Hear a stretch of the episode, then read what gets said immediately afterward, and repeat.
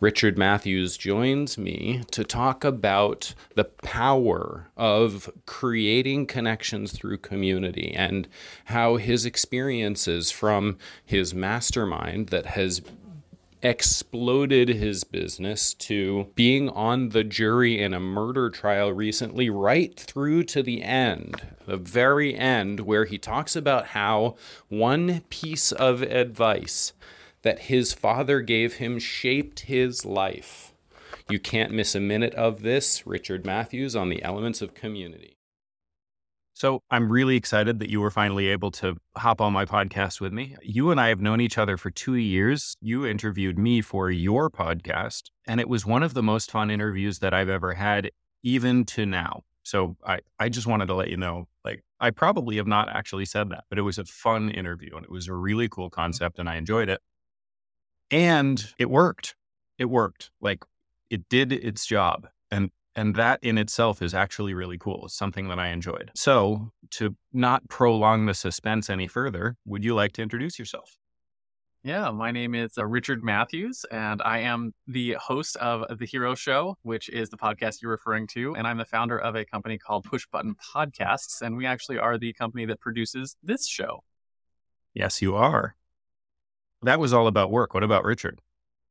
So, this is where all the fun stuff comes in because the work stuff is you know, uh, might be impressive, but the stuff that's fun. I'm a full time traveling father of four and husband to one beautiful wife. We got a big poodle that travels around with us and a ferret that I just built a cage into our RV for. But yeah, we've got a traveling family of, of six plus two two critters, and we have over the last five and a half years traveled all 48 states in the US. Fourth child was born on the road while traveling, and all four of them have seen all 48 states. And we're currently in the process of looking for a sailboat to move over into and start sailing port to port around the world. And I do run both my podcast from I'm actually in the back bedroom of an RV in a custom built office that I made. So I made the desks, I made the lighting situation that we had, the cameras, the backdrop, all that I built into the RV. I recorded over 225 episodes of the Hero Show exclusively from the back bedroom of an RV while traveling the country and we run the uh, Push Button Podcasts organization remotely. My entire staff, of which there are four full time members currently and growing. We're looking for a fifth part time person right now. Run all of that entire organization from a uh, from the back of an RV.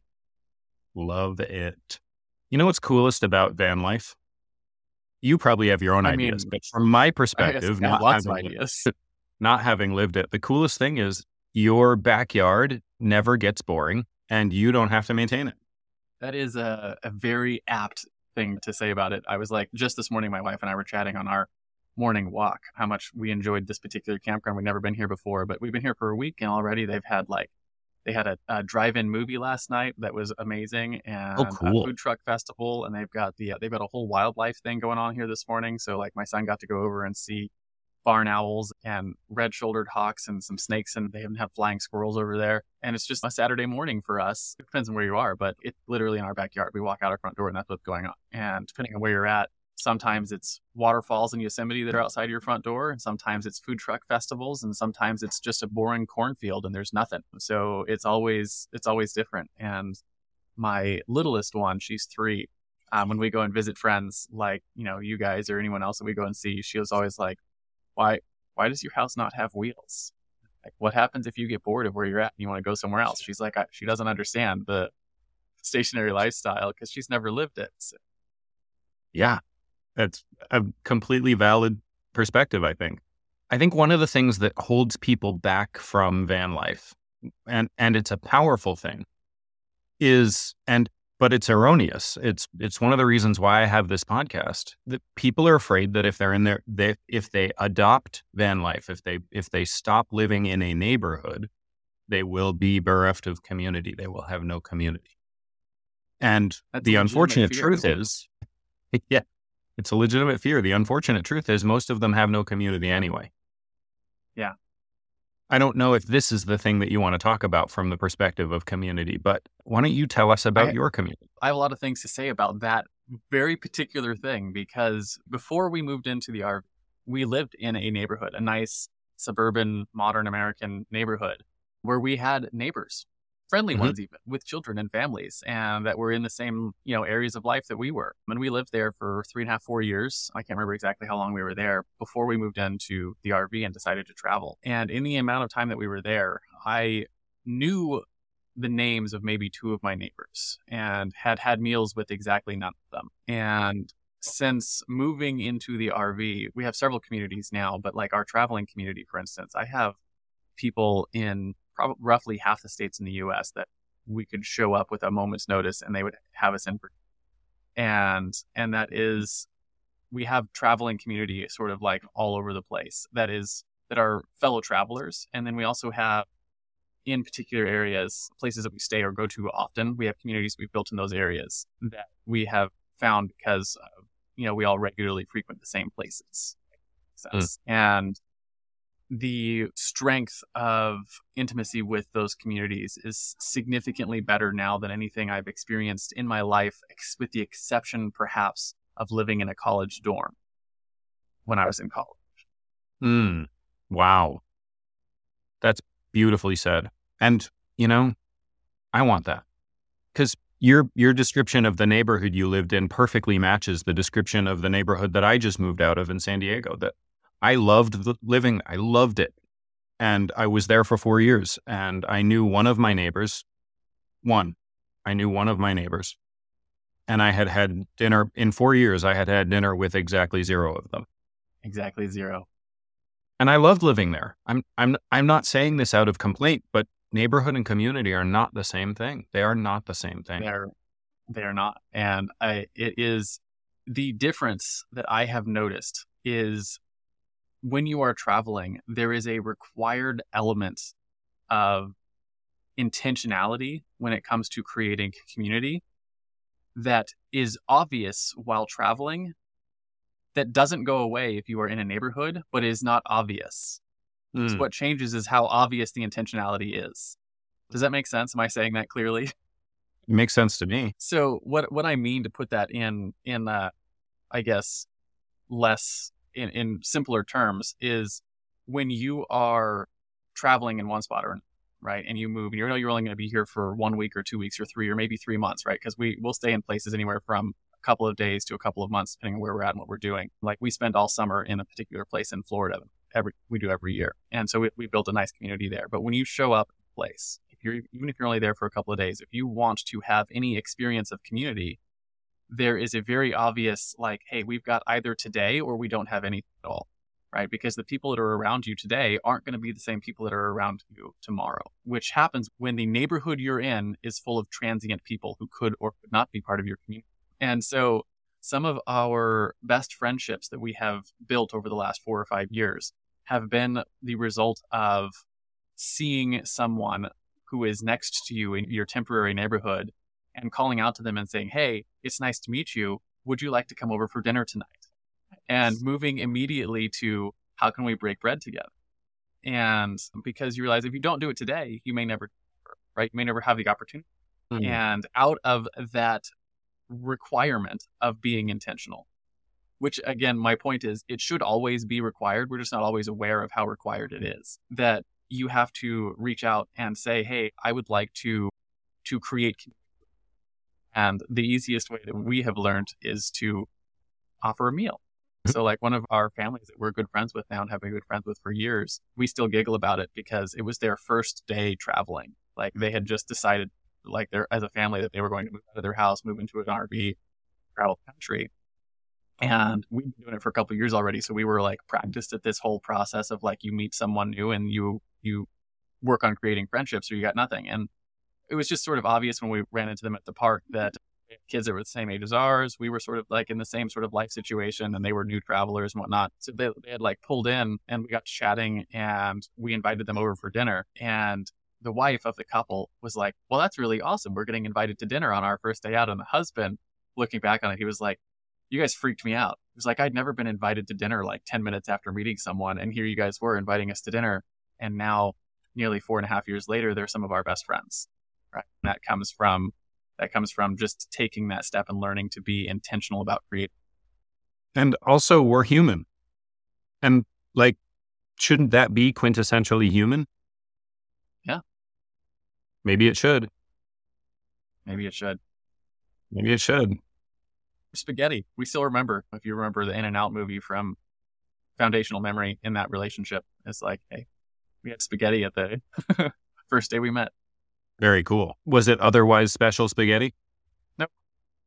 Like handmade noodles or well, no handmade noodles. We do. My wife does occasionally make handmade noodles, but she does home make all of her sauce. nice. So she makes everything from scratch. Um, being So it was otherwise special. the only reason we don't hand make the noodles is because we don't actually have a noodle press, so we have to like actually hand roll, and hand rolling spaghetti is a royal pain in the ass. Mm. So it's actually on our, one of our little wish lists to get a to get the noodle attachment for our KitchenAid stand mixer, so she can make more homemade noodles because she does like it. That's pretty cool. What is it that makes an effective community? Now that you've spent some Uh, time engaging with intentionality, what is it that makes it effective? So this definition has grown for me over the years. And part of it is informed because of a lot of the conversations you and I have and the fact that I've listened to all your podcasts. So I have more of a language framework for it now. But if I were to exclude that and sort of go back to like what I used to think it was versus what I think it, I used to think that an effective community required proximity. Mhm. And what I have learned is that effective community more likely the the more apt word is intimacy. Yeah. Intimacy, not to be confused with sexual intimacy, which is a type of intimacy, but more uh, I don't I don't know how to effectively describe the word intimacy for someone to understand. You get to see someone without the mask that they put on for everyone else who's outside of the community. Mhm. Is that a good way to describe that? And the, the more the more you see them without their mask, the more intimate you have, the more intimacy you have in the community, and the more intimacy you have in the community, and the more the members in that community share that intimacy, the tighter that community gets. hmm And that intimacy leads to effectiveness. Effect and effectiveness requires some sort of a purpose. Like, what are you being like? What's the what's the reason for for it? And depending on what the community is or it's about, like in in one of our like, if I refer specifically to like the community that we built in the place we go to Florida for three months every year, the purpose of that community is literally just camaraderie, right? It's just a we hang out together and we go to the pool and we you know take the boat out and we go fishing and we just we don't do anything together other than hang out Mhm. and you know break bread and you know take the kids on Halloween things and you know go out and you know when the kids have birthdays we take them out to whatever the stuff is going on and all right so the the purpose is camaraderie and the camaraderie gets both engaging and more fun the more of that mask gets removed and the more intimacy you have in the group Beautifully stated. And I completely and 100% agree. That, you know, the, the purpose of a community can be anything and, and camaraderie is valid. You, we, we've, we've talked about this on the podcast before. There could be a community of people who want hugs, right? That's, that's a version of exactly what you're talking about. And they get together to share hugs. Yeah. And right, the projects are getting together and sharing hugs, and the purpose is fulfilled by those projects. That's so cool. Yeah, yeah absolutely So, intimacy. So, the progression of intimacy is is the thing that makes communities effective. Yes, that is my. If I were to contend with definitions of community and how you improve effectiveness, it would be the intentional increase in intimacy. Mm-hmm.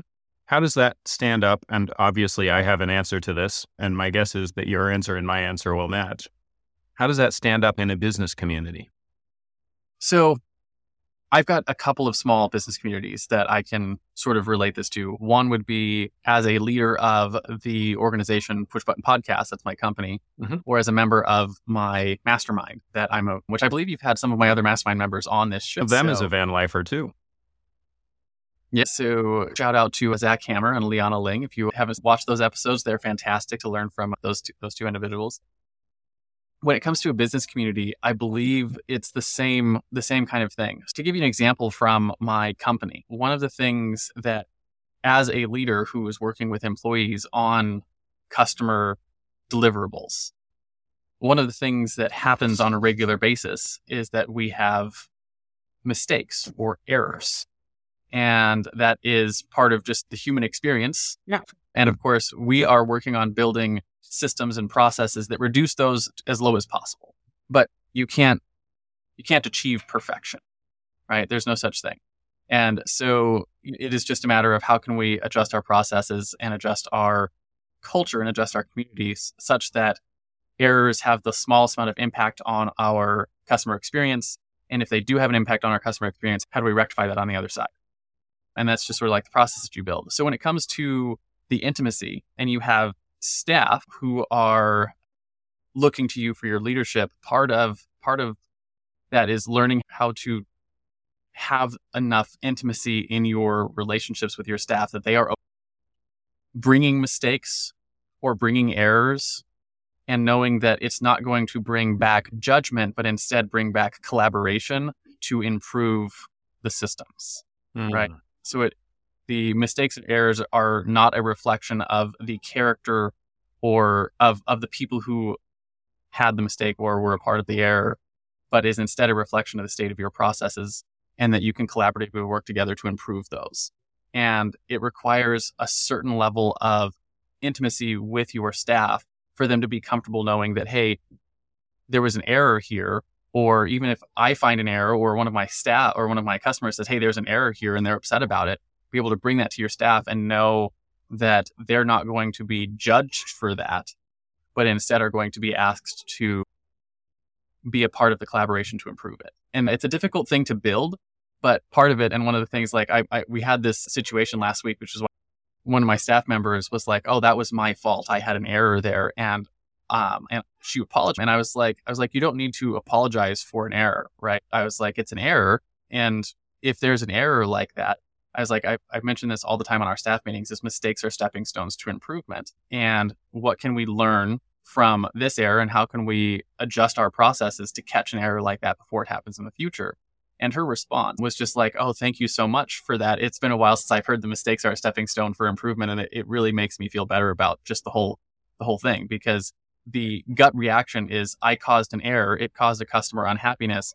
That's a reflection on me as a human being. Right. Right. And because that, that's a natural inclination and that's not actually what's, what's happening. So being able to have the, the intimacy in your community to reframe that and to in the, in the right thing. So it's, I guess, and now it's a, how very about, detailed, like prescriptive answer, I guess. But that's how, no, it's awesome. How about in the mastermind? So in the mastermind, we actually we practice that exact thing with a level of intentionality. So one of our weekly, I guess you'd call it frameworks that we work through in terms of our discussion points is we start we start every mastermind meeting with each, one of us goes through and talks about a mar- micro failure from the week that we can and that we can use to leverage leverage some sort of personal growth or business growth or you know systems documentation growth in in our life right? So where do we find micro failures? And it's just a practice of learning reframe failures into opportunities because that's what they are failures are always opportunities um, that's that's something that we we do in the same group but again but it, it it took us probably a good six to seven months in that group to get to the point where we could start regularly framing our discussions in failures because we had to build the intimacy with each other first before we could get to the point where we were vulnerable vulnerable enough to regularly discuss our own failures mm-hmm. and how those failures can be leveraged into future successes. And how does that intimacy increase the effectiveness of the community? So I'm trying to decide how much I should reveal on on a, just a particular thing. I, I can tell you that we started that mastermind roughly two years ago, mm-hmm. two two and a half years ago. I can't give you an. My business is six times bigger now than it was when we started. Oh shit! Uh, that is if you if you sort of measure by revenue, client base, employee like number. So there's there is that. The other couple of things. My business is profitable every single month now. Has been since January of this year. It was not profitable when I started with that. I was making money, but we weren't profitable. But I have, I actually have a profit account uh, that has money going into it every single month. Uh, I, every single time I, ha- we get to a point in that mastermind group where there is a group, a, a group unanimous dis- decision where they're like, you should take this step next. Even if I'm like, I don't want to do that. I feel like it's dumb. I'm, and I listen anyways, because I've learned at this point that when the community in that mastermind is like, Hey, you should do this thing. And I go and do it.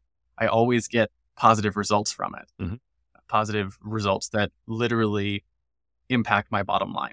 So I would say that it has a tremendous impact on the effectiveness of that community's purpose, which is to grow our respective businesses. Okay, now the the devil's advocate question, and it, I think it's a valid one here. So many people are willing to shell out buku dollars, like monstrous amounts of money, to join a mastermind or even just a networking group because of the people that are in it.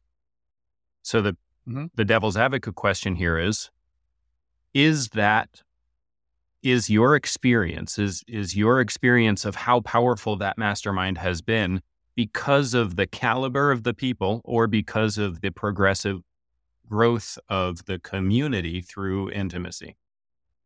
It's the second one.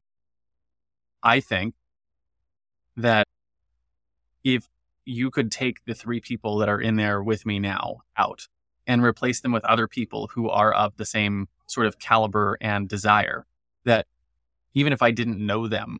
And we went through the same sort of process to build the intimacy and build the understanding of each other's businesses and went through the same sort of process of learning where our failures are and how to leverage those and turn those into successes and then harp on each other to actually take the actions to to make those changes. The specific people are not are not the make or break on the effectiveness. It is the level of intimacy we've created. And I'm I'm not and saying that to say that we we're hot swappable. I'm, I'm gonna, just saying that I'm to we have taken the time to because I think we're in agreement.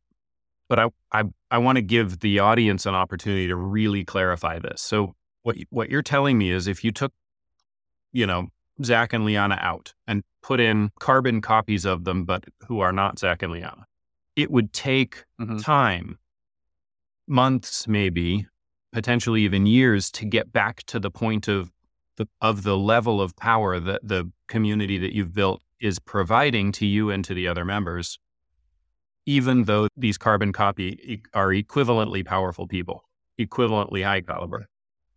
It would take time. Yes, that is that is not. It would take time, it would take and time it would take to build building intimacy yeah, it would take time specifically to build that intimacy and build the the care for each other and the and to understand others. And I'm, I'm sure we'll get into this, but the language and to make sure we're all on the same page with what our purpose is and how we're getting there. Because you know, it, it's very hard for a community to just be like, hey, here's here's our charter, right? And in our charter, we list our our you know our purpose and our project and our value and our language. And we put it all out there.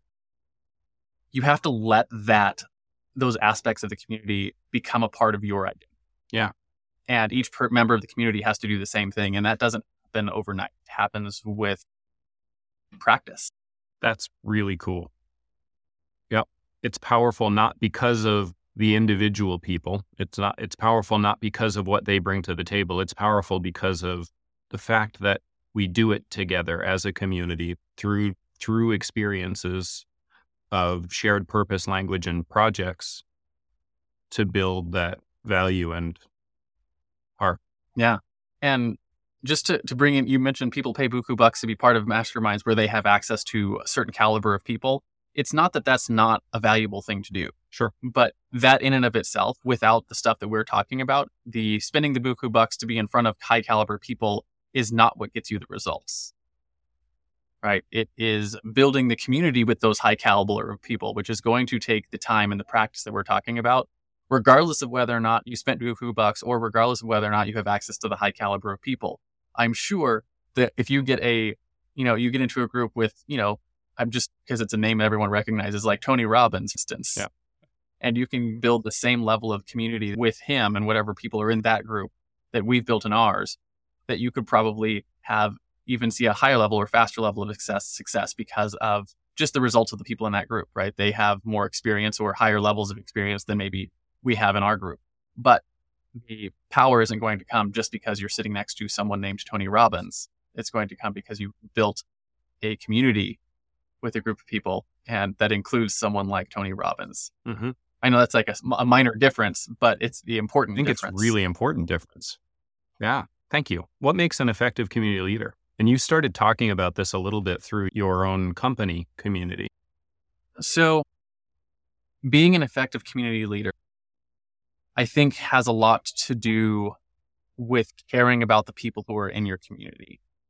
I'm going to define that a little bit. I don't have a lot of staff. I've got only got four people on my team, right? So it's not a huge community. Mm-hmm. But I make it a point to know not just how they work in our company, but how our company and being a part of our company helps them get to where they want to be in their lives. Right. So, one of my staff members who actually recently, it was early, I knew which town he wanted to move to. I knew how much the apartment he wanted to buy was going to cost. And I knew why he wanted to move that and who he was looking forward to meeting in that. He was working for us, and I wanted to see him reach his goals and realize that, like, the reason why he shows up every day to do a good job for our company and for our clients is not because he is as invested in our mission of the company as I would be, right? Because it's not his company. It's because he's invested in whatever his mission is, whatever his goals are. And in order for me to be an effective community leader, I have to know the motivations of the people in my community. Why are they showing up? What are they getting out of this? Mm. And in the case of employee employer, if the members on my team, they have, have goals and reasons, right? So, like one of my newest staff members, who I'm sure will listen to this episode at some point, she lives in Florida. She's got to do with some friends of ours. She's getting out of, you know, like I know the type of company that she came from, and I know what she, what, why she's interested in working for us, having the, you know, work from home, set your own hours kind of things. And I know why those things are important to her. Like I know what's going on and why she's interested in showing up and doing a good job. And so it helps me to know how I can assign tasks and when we can meet together and how to frame, you know, when we do have errors or problems, how to frame them so you can understand like how to communicate with them better and how to improve our systems to work with the people that are in there. My my point is just that if you're going to be an effective community leader,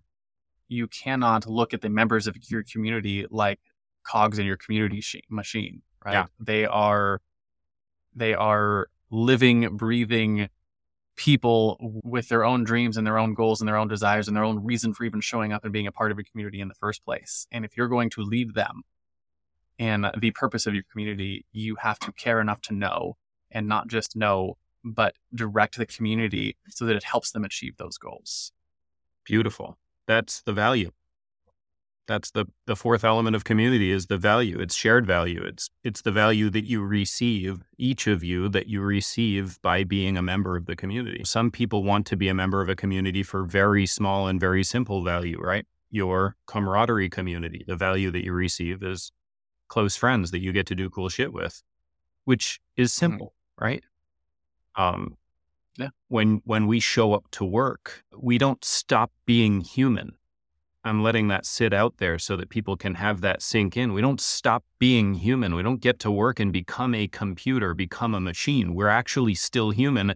And in all cases and every circumstance that we are a human, we need our human needs to be fulfilled. And part of our human needs are to be seen, to be heard, to receive value from the circumstances that we're in. And sometimes those values are simple. Sometimes the value that we receive is just camaraderie. Sometimes it's just pay. But in this world of extraordinary abundance, and you know, those of you who are are dubious on this a little bit, in this world of extraordinary abundance, I get to choose where I go get my paycheck. So you have to offer more as a community leader than just a paycheck and my human needs and to be met. I think, yeah, and I was like, I think part of that is the community that you build in the workplace, the camaraderie that you build there, the mission that you're building for your company, because people want to be a part of something that's doing something, even if it's a small something. And I actually, you know, I can I can probably share this because it's it's useful. Let me pull this up. I have um, a core values doc that has four points to it. That every time I get my community together, our company for a meeting, I start the meeting off and literally just read these or type them out for our for the people who are there. And it's I'll just read through them real quick. I think it's a it's a useful thing to talk about. But core values is we pride ourselves on the high quality of work. Our clients depend on us to deliver good, consistent output. Right. So that's number two. And I think this is where we get into the community aspects is our work has an impact greater than our individual efforts. Because of the type of work we do, it impacts not only our clients, but it also impacts our clients' audiences and their clients Our work has a tremendous ripple effect that imp- impacts lives all over the world. Hence the reason we have to have a high quality work. Number three, we believe strongly that mistakes are simply stepping stones to greatness. All we need to do is communicate about them, learn from them, possibly adjust our, adjust our processes to catch them earlier. But we don't grow and get better if we aren't making mistakes every now and then. And number four, we believe every member of our team is valuable and has contributions and value to give to the world. We want the time you spend as a part of our team. We realize it's probably not going to be forever to help you achieve your goals, to help you grow, and to be something that you enjoy. And anytime we have a company meeting, I start with those four core values. Amazing. So, one of the things that I've talked about from time to time is the notion of creating community using a one-way communication tool, which is podcasting, right? So my my podcast audience shows up to receive value from what it is that we talk about here, but it is an inherently one-way communication tool. I'm you you and I right now we're we're standing on a pulpit somewhere away from the audience shouting into a bullhorn, you know, to use a, a physical metaphor. And and creating community through a one-way communication tool is challenging. it is challenging at best. And what you just did was share one of the ways that that can be improved, which is start out to to to quote Simon Sinek, right? Start with the why and remind the people who are showing up every single time that they show up, the reason that they're there and the reason that you're there, so that they can continue to feel enrolled and engaged. Start with the why. Absolutely. Start because the the why the why is the reason you, anyone shows up to anything. Yeah. Cool. I love it as we transition into one of the elements of community, did you have one in mind that you wanted to talk about? So, just because because you and I have been chatting a bit about this over the course of this last week, and just some you know things that have happened to me recently, and things is, mm. I think heart was a useful place to start because, well, one, I think the language framework doesn't exist in the in in English, and I think I think that'd be a fascinating discussion.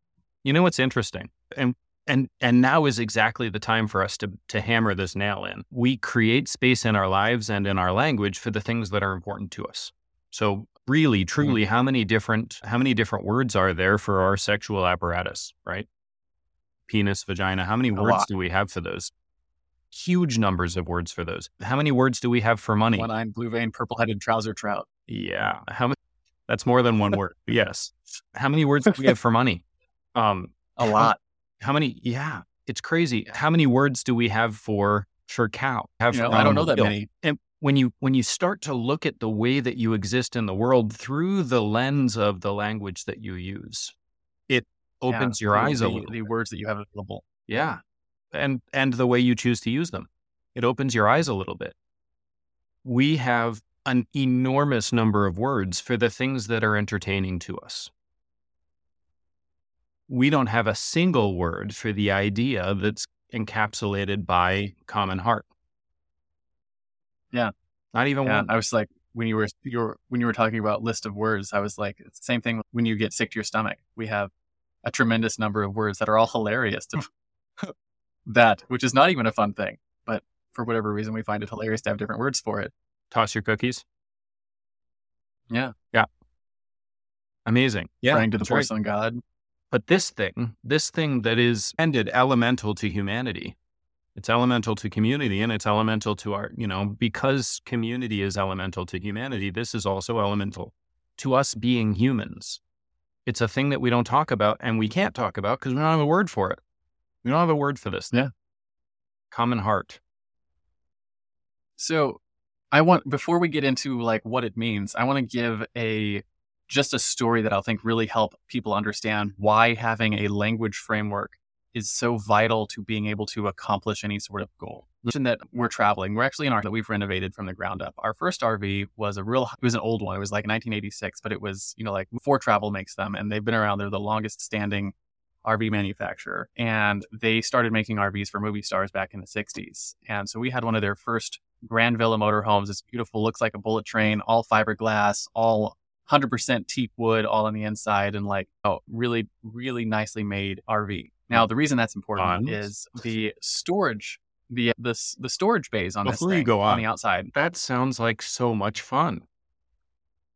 It was, and we we we we renovated the whole thing, brought it all back. We actually got to go to the manufacturing place, and they they make every RV one at a time with their entire team, which includes master plumbers, master carpenters, you know, master electricians. And they were like, "We remember making that RV. We know who we made it for." Like, because wow, like that's the way they they build them. So when we had our fourth child, the RV was too small for us. We had to move on to this larger one but we didn't we didn't move straight across into a same level. We went to a newer one, but a much lower quality build than the previous one.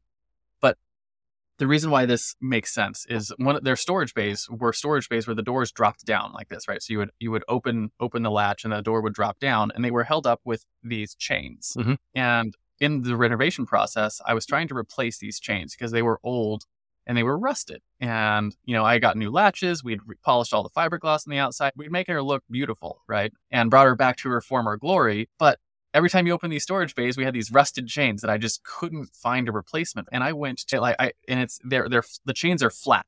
So when the storage bay door comes up, the chain is just sitting in there in like a U shape and it's flat. The, the chain halves will be flat against each other. So you can't put a chain in there because there's not enough space. So they have to be these flat chains where every link is sort of like they're they're all they're all flat in the same way, yeah. so they can lay up against each other.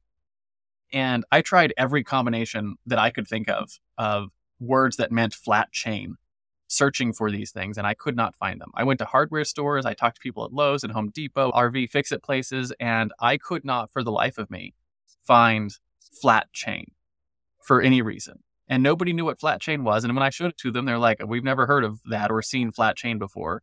Until I was in this little tiny town and found a little old hardware store with a little old hardware gentleman who knew everything about everything and has probably forgotten more about hardware than I've ever known. Mm-hmm. And I brought these chains and I was like, Do you know what these are? And he goes, Yeah, that's sash chain.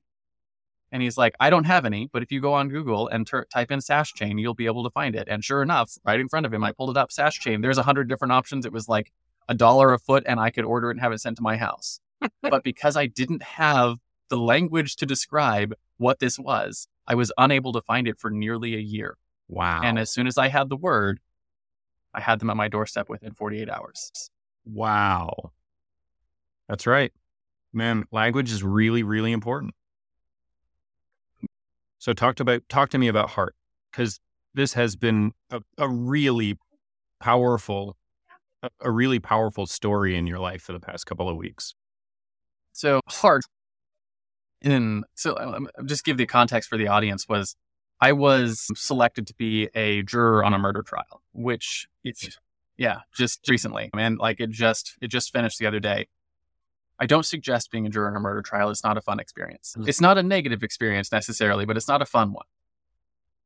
What what struck me is I, I have heard in the US that our government institutions described as, you know, the executive branch would be the mind and the you know the Congress and the House of Representatives. I'm going to forget what the legal term is. Would be the body, and the judicial branch would be the legislative branch. That's what I was going for. The legislative branch would be the body, and the judicial branch. And I had never, up to this point, had an experience with our court system until going into a high level murder trial. And the in, outside of the details of the case, just the process of how our judicial system function really stood out to me as someone who pays attention to the way frameworks and stuff work, right? That's the kind of nerd that you and I are. is is we pay attention to the frameworks around what's happening. Is it was incredibly methodical, right? Like every single piece of it, from the juror selection to the questions they were asking you, to the defense attorneys and the, the prosecuting attorneys and the judge and the court clerk, the court stenographer, and what do you call them? The bailiffs that were in the court they all show up and they, on a daily basis, engage and perform at a very high level right? And and it's a performance all the way through that's like a dance almost. And it's it's it's slow and it's thought mm-hmm. out and it's methodical and you could almost feel it where it has it has the it has a rhythm like a heartbeat would have a rhythm. And it has a care like your heartbeat has a care. And it was really fascinating to see just to see the way that it was being done and to see how much every person who's in that room wants to be a part of this system of justice that we've created. And when you get to the jury system, like all the way into the deliberation room, you can tell that even the people like we don't particularly want to be there, but when you're there, what you have what what the jurors bring to the system that no other thing that we've ever come up with could ever bring to the system is we bring we bring uh, again i don't have a word for this we're using the word heart we bring the heart we bring the we bring the social consciousness of our community of people as americans to the room to bring justice both to the victims in a situation and most importantly the defendant in the system right? And understanding how do we bring justice to that system that comes from our it comes from the jury part. So anyways, my my whole point was that the experience was really clear to me that we have this very heart for lack of a better word um, that is in the judicial system and it was really fascinating. You used going to language here. You use you use language of performance. So let's break that down a little bit and then and then maybe respond to it. Language of performance suggests that this might have been performative. And in in the world of massive entertainment, we're all familiar with the difference between between care and engagement and performance. You know, when we think about a dance, most of us probably think about dances that we've seen on TV, Dancing with the Stars, for example, which is performative, as opposed to tango, Exactly. How can you describe to me and to our audience, how can you describe to us that this was not performative? How did your experience help you see that this was really heart, that this was really care? So there's a couple of things, and I'll I'll bring them up individually, like one after the other, because there were several things that that were obvious to me. Again, as someone who pays attention to the frameworks of these things, our bailiff, his name was Officer Rosario. Officer Rosario was probably mid 50s, wearing his sheriff's outfit. I don't know if that's the correct term for it. His uniform, it's all green. It's the one that he wears. We got to chat with him in between coming in and out of the courtroom, which happens a lot. And he would never, never once answer any questions about what was going on in the courtroom to us. Several times he mentioned to us, he's like, I could answer that question, but I won't. Right. Because the person who answers those questions is the judge. Mm-hmm. Right. And so I, I, he would answer other questions like, "How long have you worked here as a bailiff?" And he said, "25 years." And I was like, "How long have you been in this this courtroom?"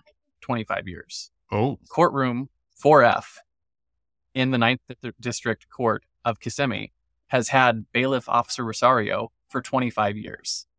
That's his courtroom, and he treats it like his courtroom. Right? It's it's mine, and I take care of it right? He takes care of it like the shepherd who's taking care of his sheep, whether that is the judge or the clerk or the the defendants that are the uh, the jurors that are in there. It's his court, and he takes care of it. Or and every bailiff, the grandmother with, who's cooking food for her her grandkids in her kitchen. It's it's his, and he cares about it, and you can tell that he cares about it, right? And and that level of care you saw in every single person in that car- courtroom for whatever their job was. Right. So oh, cool. the judge interacted the same way, where he treated it like his courtroom because it is his courtroom, right? And but when the not attorneys he's there, holding so, the gavel, but but because because it's he's a member of the courtroom 4F community. Yeah, it's his community, and he takes care of it. And the attorneys that came in, they only come into that courtroom when they're called into that courtroom. But they're a member of that judicial system, the Ninth Circuit Court, right? Both the defendant and the prosecuting attorney. And you watch just the the the very this is the the performance aspect of it is you know i'm going to submit into evidence you know states number one as, or states marked s as states number one right? And that's one of the things that happens over and over again. We had like 30 different five or 35 different pieces of evidence that were involved. And every single time they use the exact same language pattern and go through the exact same performance where I have this piece of evidence and we're going to call up an expert witness and that expert witness is going to vouch for this evidence that is does this evidence fairly and accurately represent the events that happened on XYZ? Do you recognize this document? Do you see it? Yes, I do. Wonderful. Thank you for your your testimony on that the state is now going to move to input this into evidence states S as states number one. Every single time, the same language, the same movements. And before they go to introduce it, they bring it over to the defense. And the defense gets to review it. Is there anything that you see that is different or wrong with this? No, no objections to introducing that as evidence. Bring it over. The court clerk takes it, it takes it in. Then later, whenever it makes sense in the, the actual proceedings, we're going to publish evidence from states number one, right? And the defense okay with that? Yes. Is the court clerk's going to do it? The performance is methodical. It's, It's hard not just happens the same way every single time. What I It's not just performative. what I hear here is that this this procedure is actually the common language of the purpose of that community. of justice, right? And what was interesting to me is you could see from the beginning of jury selection and to the conclusion of the case the impact that the care for the performance had on the jurors to the point that by the time we were in the room for deliberation, they took this as seriously as they have taken anything in their lives, as seriously as the people who were in that room doing the performance up to this point had impressed upon all of us the gravity of what we were a part by their performance. And you could see how that carried over into the actual deliberations and how much care and emotion and heart went into the deliberations. And when I say it was one of the most difficult things I've ever been a part of, bar none, that is absolutely true. But it was also one of the most impressive things I've ever been a part of. And the thing that's fascinating to me is I was randomly selected from a group of people and randomly put on this murder trial and randomly put into this courtroom, particularly because I travel and I just recently became a member of this state mm-hmm. and have an address in this area to be, even be selected for this and to have a experience that is of that caliber means that this is it wasn't an accident wasn't a happenstance that it just happens to be this level of performance this one time Right. they always do that every single time It's like and you only get prayer. that level of performance yeah if you care if you have that heart which is again heart is not is not the right word but it's close enough for what we have and i think it might be useful to get into like the word that you you introduced me to this morning the philotimo and what that actually means because it actually brings the level of i think conscious intention to the love Mhm. if that makes sense Yeah. amazing. What I hear both in your energy, right, in your words and and the inflection, the way that you're describing this, it it sounds to me like your experience at courtroom was kind of like being a member of a really engaged church. absolutely as someone who went to bible college and studied religion religiously mm-hmm. the courtroom was one of the best descriptions of a religious experience that I have physically been a part of. Wow. Because it's not just performative, following the process and executing it with with care, with intention, with pride, with honor. It means something and it's not just in the face of God. Yeah, it means something to the face of the community that these people are serving. Yep. And at the end of the court case, the judge came in after he released all of us. He was like, I'll stick around for a few minutes if you have any questions. And he said a few minutes. He's like, literally, as long as you are here to ask me questions, I will answer anything I'm allowed to answer. And so he sat, stayed with us probably another 20 minutes while we just sort of pelted him with questions about the whole process. Mhm. And one of the things that I brought up was I brought up this this idea of heart. I didn't quite have a good as good of a description for it now as after a few days of being able to think about it. But I asked him about it, and I was like, the, the first thing I want to do is just when you get the chance, thank the people in the courtroom for providing the level of experience that they do. And and I, I had asked him, I was like, is that normal? And he was like, not only is it normal, it's normal all over the place. Like if you end up in our judicial system, that is a very common thing to see in the US. And it's also sort of rare and unique. Right? It's one of the things that makes America great is our judicial system, right? Because it's the heart of our country. And he was like, the the people that you were seeing in there, like the the prosecuting attorney, she's like, she's one of the most prolific prosecuting attorneys in Central Florida, and the defense attorney was one of the best defense attorneys in Central Florida. And they they work a lot of cases. They work a lot of cases together. They are both good friends because they see each other in this community, in this space all the time, where they are they're head to head in a court case but they are both serving the same purpose, right? And that purpose is justice for their community, right? And justice for their community means, like in this case, there was someone's death, right? Someone in our community died, right? And the defendant has some culpability in that person's death. You know, at the end of the court case, we can say that now. We couldn't before the court case because they were very clear he's innocent until proven guilty. At this point, he's been proven guilty. So he had some culpability in this person's death. Sure. And the defense attorney showed up in that courtroom because, as a member of our community, he requires the highest and most care level of defense that he can have. Right. And the prosecuting attorney shows up and works with the same fervor because the community of people the deceased individual is a part needs the same level of defense and care in this system. And so, even though they are not elected representatives, but are instead hired representatives from the community, they come in and they show up with the same level of care that the ones who are employed in the court in the courtroom did. And it was very obvious for someone like me who's paying attention to that stuff. That's awesome. Thank you for sharing.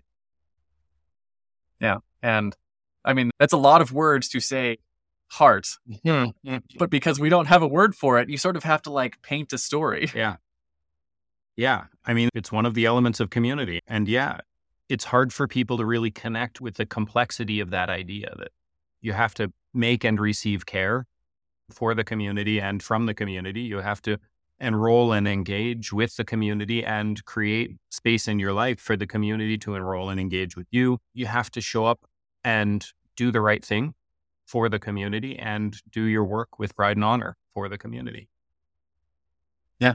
And it's the heart. And what it's the heart. Again, the, the thing that the thing that struck me more than anything else was how they showed up for that with that heart, how everyone in the courtroom showed up for that heart impacted the jurors on a level that when we got to the point where it was our job, we were like, we have to operate at the same level that everyone else is. Mm. We have to. In order to be a part of this system, we have to up our game to the point where we are operating at the same level that everyone else that we saw did. What you just said is actually a really cool thing to say. It's a it's a benefit and a feature, right? That that in ide- ideally what a community can do is help every single member up their game rise to the occasion, rise to the purpose. And you talked about that in the community of your mastermind, where together, through progressive intimacy, you're all able to rise together. Nobody's holding anybody back. Nobody's lifting them all together on his shoulders or her shoulders. It is the progressive intimacy and the work of the community that together rises. You do the same thing inside your company together we rise. And now you're talking about that that exact same thing as a community inside the justice system together we are rising. And the community helped the jurors rise to the challenge of that project.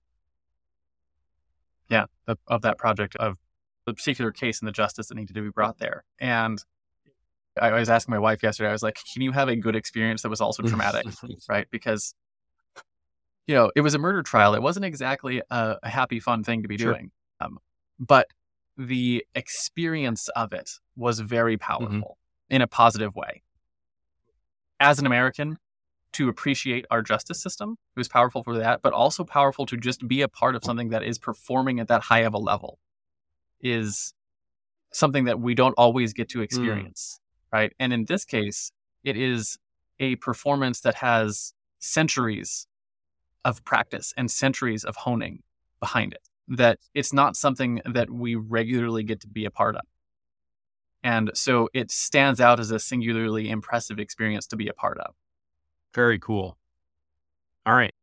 The fun wrapping up, the three questions at the end. The first is Richard, for those of those of us who like me have decided that they want to get in touch and stay in touch with you, where do they find you? So, personally, you can find me and all of my social media and anything else on my personal website, richardmatthews.me. So, and my last name is two T's in it. So, R I C H A R D M A T T H E W S dot M E. That's got all my stuff on it. You can find me there. For those of you who are interested in what we do with Push Button Podcasts and the production efforts and stuff that we go into producing a show like this one or like the Hero Show, or and you can find us at pushbuttonpodcasts.com. Pushbuttonpodcast.com.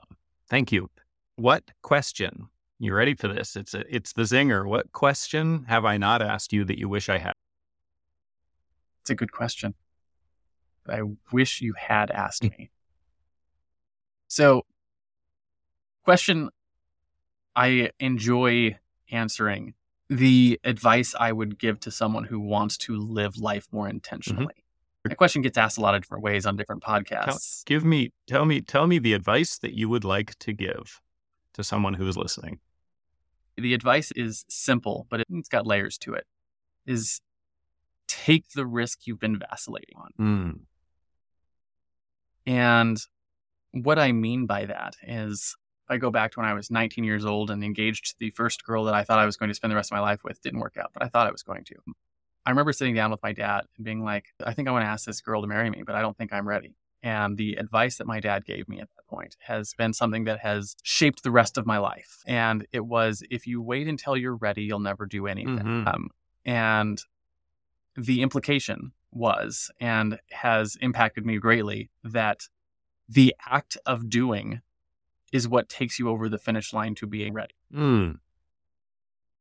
So if you are vacillating with some decision on do you want to or should you or can you or am I ready for, doesn't matter what it is. Having kids, starting a business, moving to a new location, jumping off of the rock to do your first time cliff diving, doesn't matter what it is.